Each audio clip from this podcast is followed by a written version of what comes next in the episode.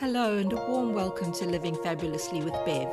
The mission for this show is to get to the heart of well being through inspirational stories of everyday people, expert insights from a number of health and lifestyle related disciplines, and exploration of topics that underpin well being.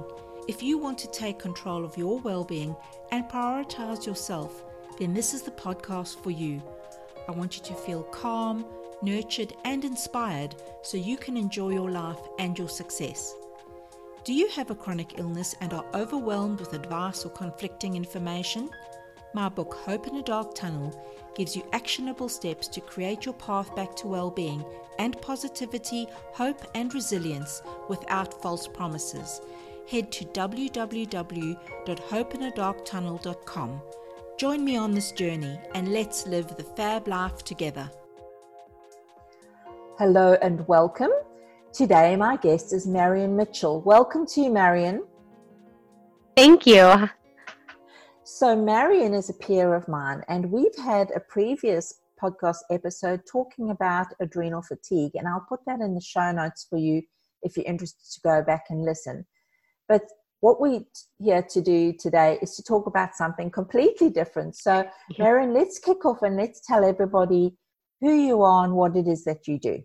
Yeah, so my name is Marion Mitchell, and I'm an integrative nutrition health coach. I went to IIN.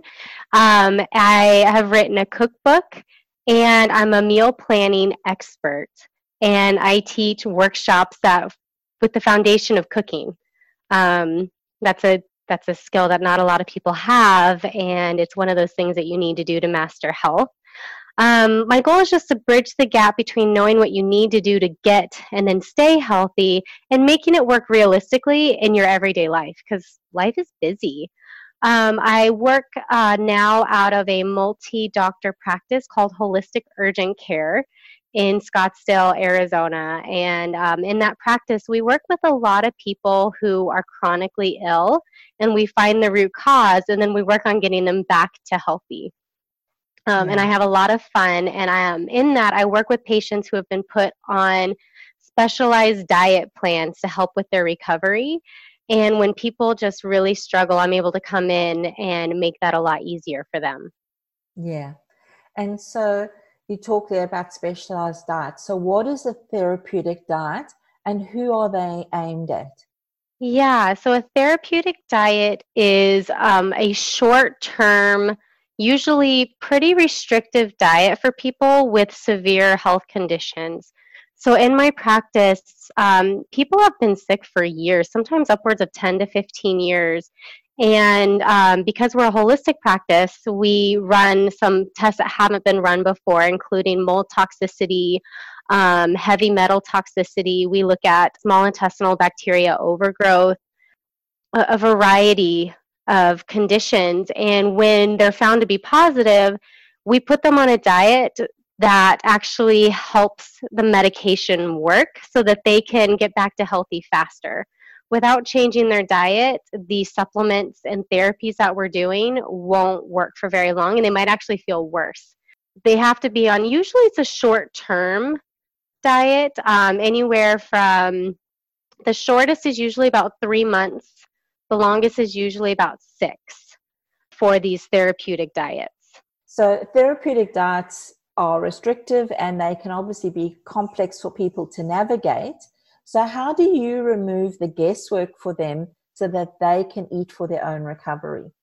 When I first joined the practice, they gave me a rundown of the typical um, chronic diseases that people are struggling with and their protocol.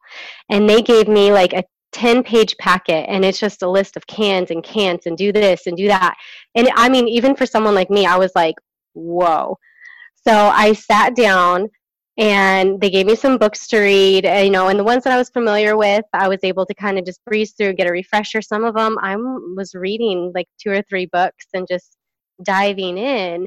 And what I do is the doctors handle the prescriptive side of things and diagnosis. So I'm able to come in and focus on the emotional support because that's pretty overwhelming. But then by taking the guesswork out of it, I'm the one reading these books. I'm going to the resources, I'm looking at the handout, and I'm looking at what can they eat, what can they do where I went to the store and I'm looking for all the foods, all the shortcuts available. So I'm spending the hours and hours and hours looking through all the foods, writing them all down in a really broken down way so that they can go to the grocery store and be like, I can eat this. Because who wants to focus on the can't? That's just depressing, right? you need to know what you can't, but you don't want that to be the focus. Like, because then you're just left with what do I eat? So I, I'm going to the store and I'm like, okay, yes, you have to eat this way, but what brands of spices are available? What things are in refriger- refrigerator and freezer sections? What can you get at everyday stores? So I'm spending all the hours with with the with, armed with all of this information, and then I'm putting it together in a guide and in meal plans. Sometimes I'm designing recipes. Sometimes I'm using what I have. I have over 300 recipes in my arsenal and so I'm able to just put it together and give them an idea of what this will look like for the duration of time that they need to be on it. And so that's how I remove the guesswork. They can go to the store and they know what stores have the foods that they have they can eat.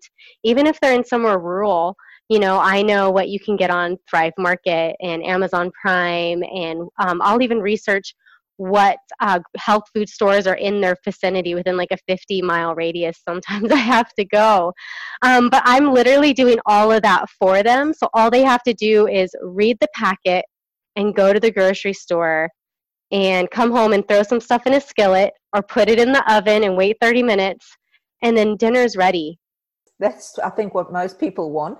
So we both talk about a concept called crowding out. So instead of focusing on the things they can't have is eventually remove the need for those things by you know adding things in right so how does this apply to the therapeutic diets that you create well first of all by focusing on the can a lot of times uh, people are coming from a place where they don't cook they're buying restaurant food or tv dinners you know they're eating on the go at starbucks or wherever you know, whatever coffee shops in their area, they have food at work.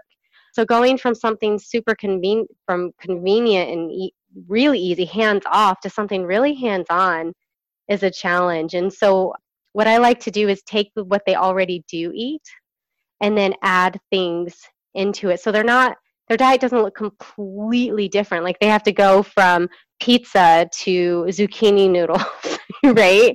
Because um, they can probably they'll probably get that way in three to six months. But like right now, you know, it's that transition from super convenient and super oftentimes very unhealthy and junk filled to something healthy, and they have to make the jump pretty quick. So my goal is to make familiar foods in my meal plans. It's things that pe- it's Italian food, it's Mexican food, it's burgers, you know, it's things like that people are already comfortable with, but looking a little bit different. So they don't have to be eating salad and rabbit food all the time as a, as I've had some clients tell me like I don't want to change. I don't want to eat like a rabbit. And I'm like, "Oh, you don't have to unless you want to." But the concept that people have of being healthy and a lot of times people come to me you know they they they're like oh i don't need i don't need i don't need help right now i'll figure it out and then what they find in about three weeks is that they're starving and they just don't know what to eat so being able to give them ideas and and meet them where they're at really does help and does that kind of crowding thing yes. the crowding out thing that we like to do and i guess the other thing there is that like you say, is if it is familiar foods, but there's just a great set of swaps or substitutions, that a burger can still be healthy. It's just what you either put it on, add to it, you know, so you'd be adding different things to the, the burger instead of the big slab of cheese or, you know, right. those type of things. right. Yeah, so it can yeah, still be a tasty and- burger, but it's just not filled with all the things that are, we know are going to increase the inflammation that they're experiencing already. Definitely. Mm. So, this is a common one amongst my clients. So, how do you make things easier for those people who don't like to cook, who don't know how to cook, Marion? Yes, and that is actually my focus in all of my recipes. Um, when I first started out seven years ago, I wasn't the best cook. um, I couldn't make it like a three three things to go with dinner because something would be overcooked, something would be undercooked, and something would be cold. And I knew that there were a lot of people out there like me. And so I was on a mission. I'm like, I'm going to learn how to cook and I'm going to show other people that it's easy. And so all of my recipes, I design them to be in a like a, in a skillet, in a crock pot, or in the oven. And you can put as much or little work into it as you're willing to pay for. So, for example, you can buy pre chopped vegetables and pre spiralized vegetable noodles. They cost about triple what it would be to do it yourself because one zucchini is anywhere from 50 to 75 cents, where if you buy it pre done for you, it's about $3 you know, um, you can make your own pesto or you can buy it in a jar, and the dairy free stuff is a lot more expensive than the conventional stuff, the stuff that's made with olive oil and all those healthy ingredients. You're going to pay a lot more for, but it's all done for you.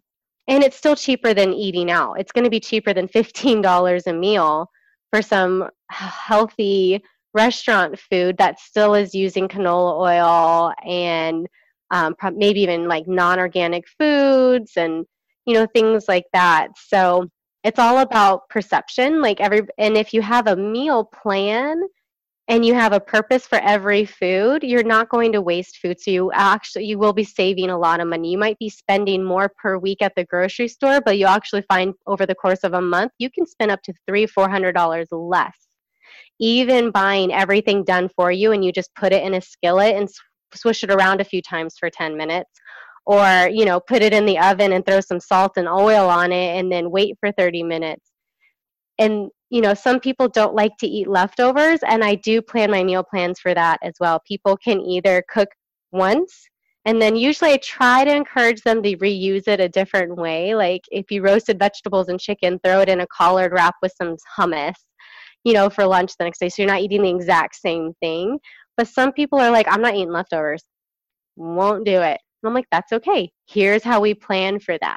Cooking for one meal is definitely going to be the most expensive out of all of it. But if you, like, say, buy a pesto sauce, but you know of six different ways you can use it, then you're still not wasting your food. And, but you're not eating the same thing every day either. So, those are the types of strategies that it's kind of funny because my meal plans are about either depending on the program two to four weeks with additional meals about 45 recipes total a couple of them are up to 60 but my whole goal is to teach you throughout it. For one to build your pan build your pantry and build up your your collection your healthy collection of flavor and enhancers which that's what i call spices and herbs and sauces and how to use them in a million different ways so that you're not bored. Because when you're eating real food if you're eating plain rice and steamed broccoli and chicken because that's like the typical health food meal, you're going to get bored really, really fast and you're going to be running to your favorite pizza joint without like it's on it's going to be blind you're going to show up and not even know how you got there type of things teaching people how to do that's really really important to me and making it simple because i have i'm a single mom i don't have time to be in the kitchen for two hours we got homework we got practice. We got all this stuff. So I want something healthy that's done quick. And I know a bunch of other people want that too and may not be the best cook or even know how.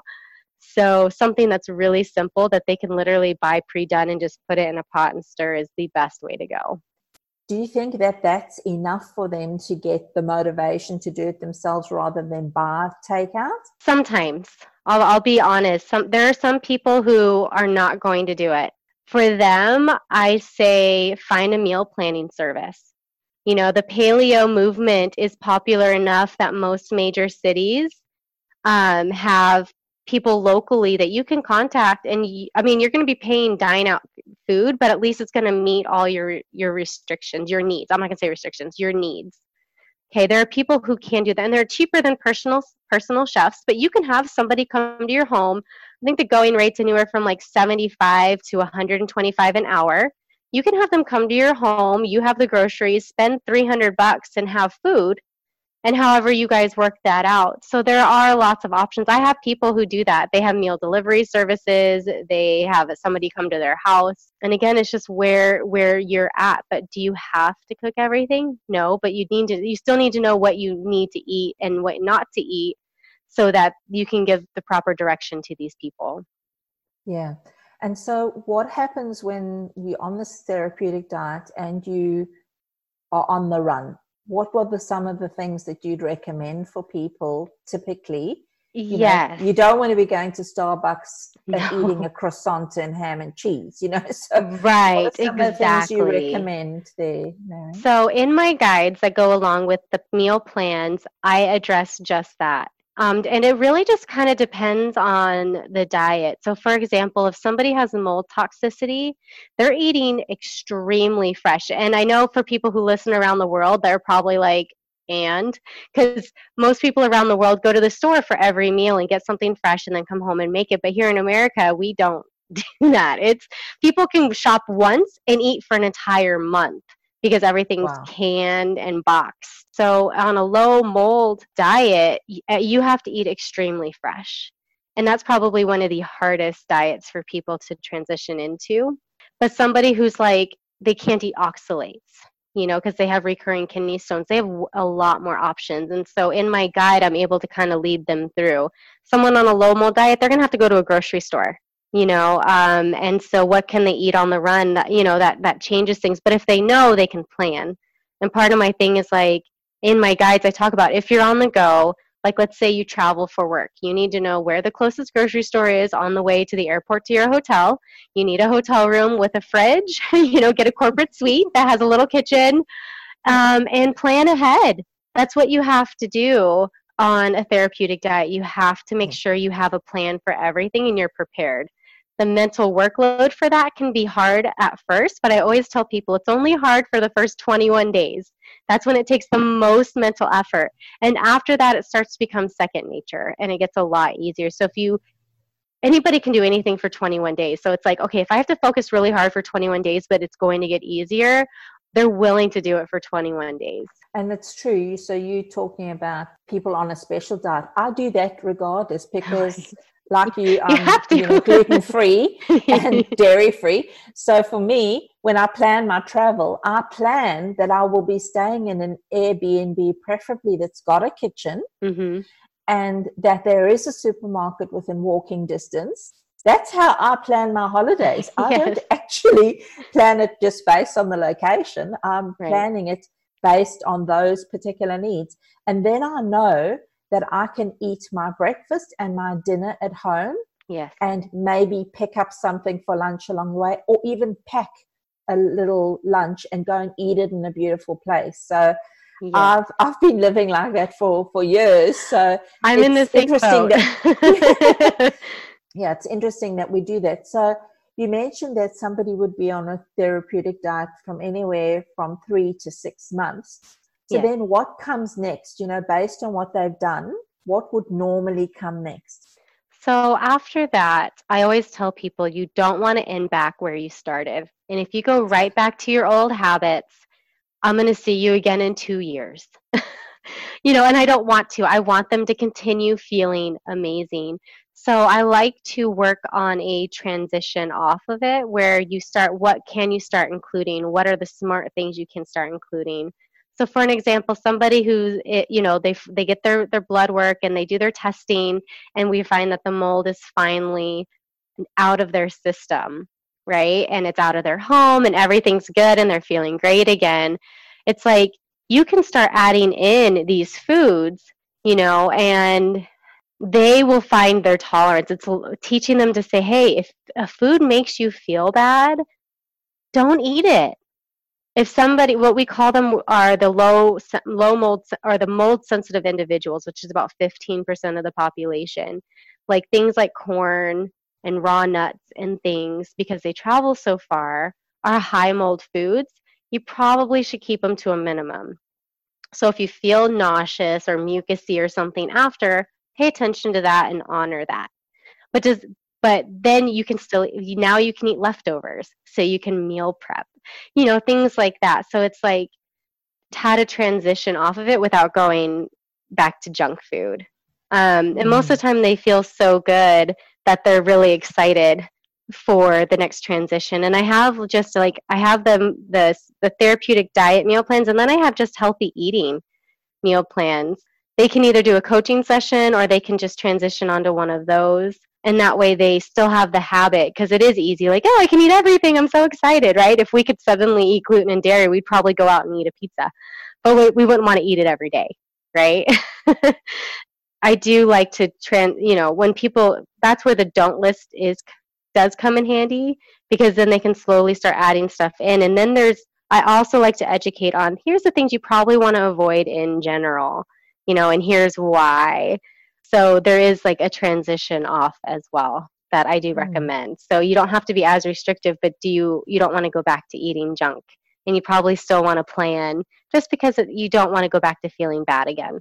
And if you could tell somebody just one thing that would support them, what would that one thing be? Because we've talked about a lot of things, and people are probably thinking, well, there's a lot of things to do."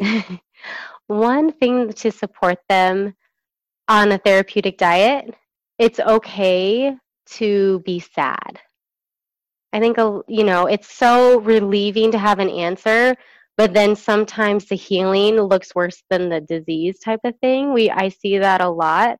Like sometimes it's just, it's so much more work. I always tell people it's okay to feel sad and mad. Go ahead and feel it so that you can get it out. And then let's, let's get a move on it so we can go back to so we can get to feeling good and then we don't have to live this way anymore.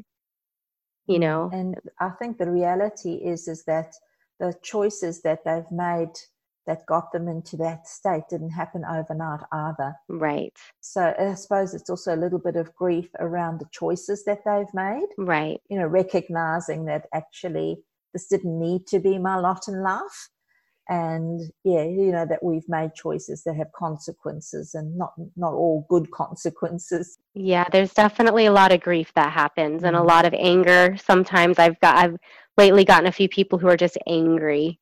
And i'm like that's it's okay. I'm like but don't beat yourself up over it. Like feel it. Get it out. Journal. Meditate. Go take a kickboxing class you know?